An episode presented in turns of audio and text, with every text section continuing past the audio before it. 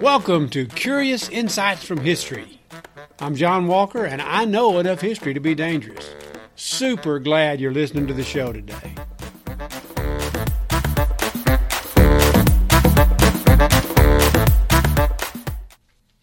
Hello there, friends and neighbors. Welcome to another show.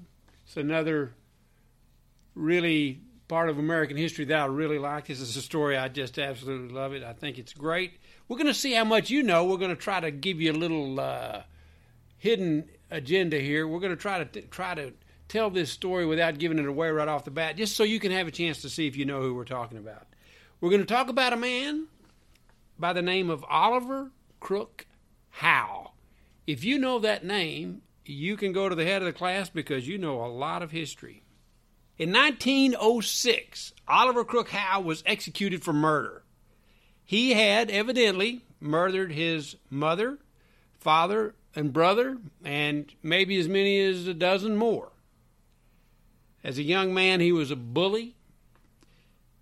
He lived that life, and there's an incident we'll talk about in a minute. But before he was executed for murder in 1893, in 1893 he earned a medical degree. Became a doctor. But before that, in 1886, he became familiar with a book by Robert Louis Stevenson by the name of Strange Case of Dr. Jekyll and Mr. Hyde. Well, Oliver was a cocaine and morphine user, and evidently he took the story of Dr. Jekyll and Mr. Hyde to heart, and he worked pretty hard on the Hyde part and became a pretty violent man. He did some pretty rough things. It's also possible, mm, more than likely, that he had several wives in different cities he had to move around from city to city because evidently he was a bad doctor. He doctored for a while. People kind of ran him out of town. He went somewhere else. When he went somewhere else, he said, I got a new business. I need a new wife. Supposedly, his first murder was a father in law that did not really approve of Oliver Crook Anyway, before he was executed, his the story goes that his brother was chosen by his mother and father to receive their small inheritance. And Oliver Crook Haugh responded to that by drugging them and setting the house on fire. And he was caught leaving. The Dayton Journal was quoted as saying, Oliver never was without the wish to inflict pain or at least discomfort on others. Not a really great guy. So, why are we talking about him today? Well, there's an incident in Oliver Crook Haugh's life when he was in high school as a bully, and at the time he had toothache, and he was taking a fairly common drug for toothache back then cocaine toothache drops. Imagine cocaine toothache drops. You get a toothache, you get some cocaine. Anyway, he may have been a little bit unstable because of his cocaine habit, even at that young age, but he liked to play hockey. And the key event in history is one day he's playing hockey with a young man named Wilbur. And whether accident or on purpose, we don't really know. Wilbur's family never said whether it was on purpose or not, and we don't have anyone else that witnessed it that talked about it that said. But there was an incident where Wilbur was hit in the face with a hockey stick. Not just a little touch in the face. Evidently, it was a real smack to the face. Wilbur was, in contrast to Oliver, a very smart, athletic, sociable guy. He had everything going for him, as they say. There was talk when he graduated from high school of going to Yale. But this event with Oliver Crook Haugh, this, however it went down, however it happened, caused him to have to have numerous false teeth. And he went from being a sociable guy that everybody liked and everybody wanted to be around to a man who did not leave the house for over three years. Imagine it must have been a pretty severe hit to make you not want to leave the house for three years. Felt so bad, looked so bad, didn't want to leave the house for three years.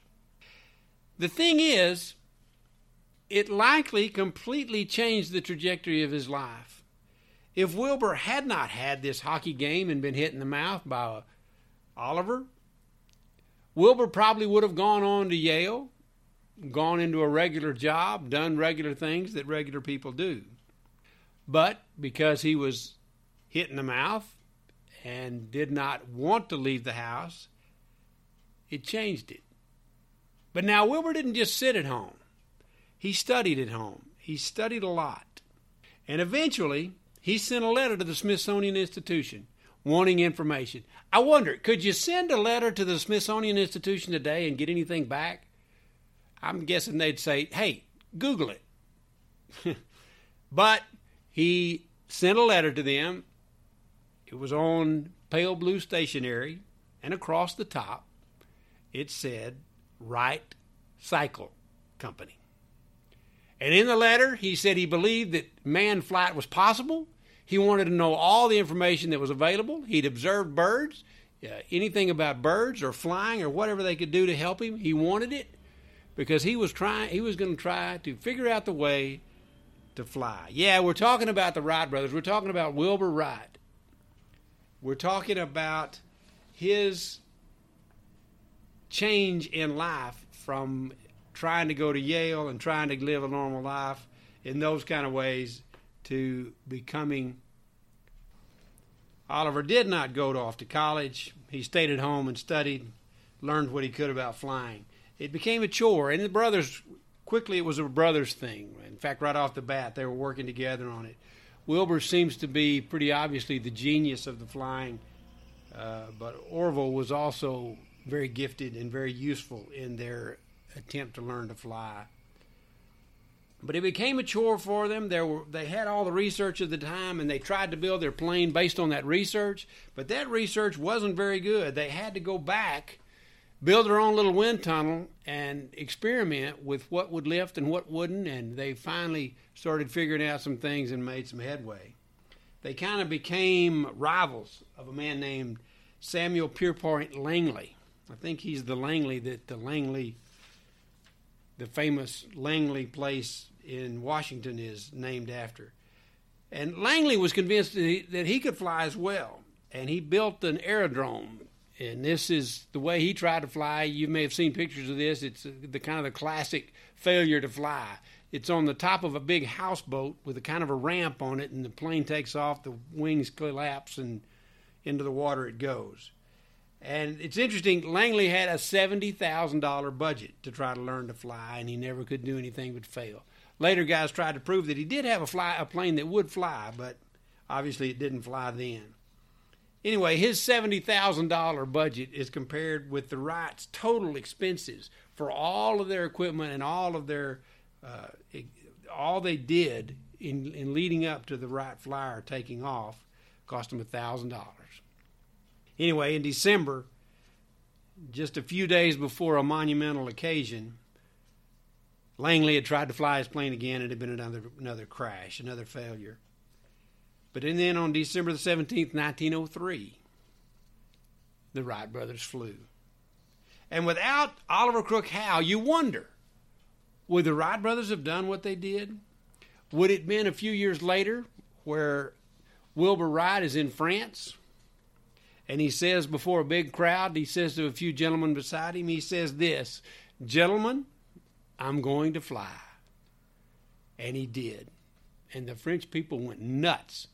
They they would they would come and wait for days to see if he was going to fly again. Imagine never having seen anybody fly and the Wright brothers flew.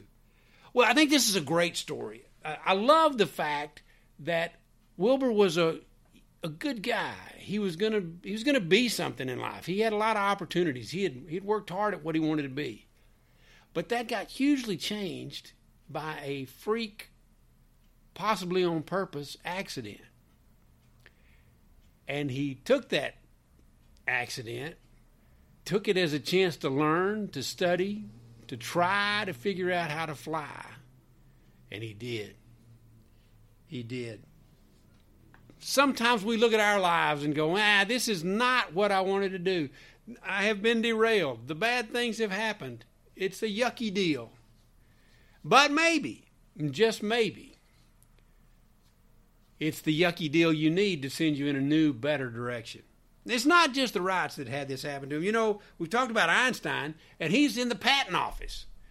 And it would be easy. In fact, I'm sure he even said this. What am I doing? I'm a physicist, and I'm stuck in a patent office. But it's very likely that being stuck in that patent office is what gave him the insights and the ability to write the crazy things that he wrote that kind of changed science. Another man that had this kind of thing happen to him was Theodore Roosevelt. It's a great story. Theodore Roosevelt was getting into politics, and he was very outspoken, too outspoken for politics. And in those days, the party boss kind of determined who ran for what office. And Roosevelt wanted to be the governor of New York, but the party boss said, nope, we're going to shovel you off to a kind of an out of the way place where you won't be a bother. We're going to make you the vice president. well, who would have thought that there was going to be an assassination and that would launch the very impressive political career of Theodore Roosevelt as president? So you never know. You never know when something bad comes, when something you're not expecting comes, when the things that you want to happen get derailed. Maybe you just need to say, hey, this could be an opportunity. This could be a chance. Hope that helps. Hey, read a good book. Try something new.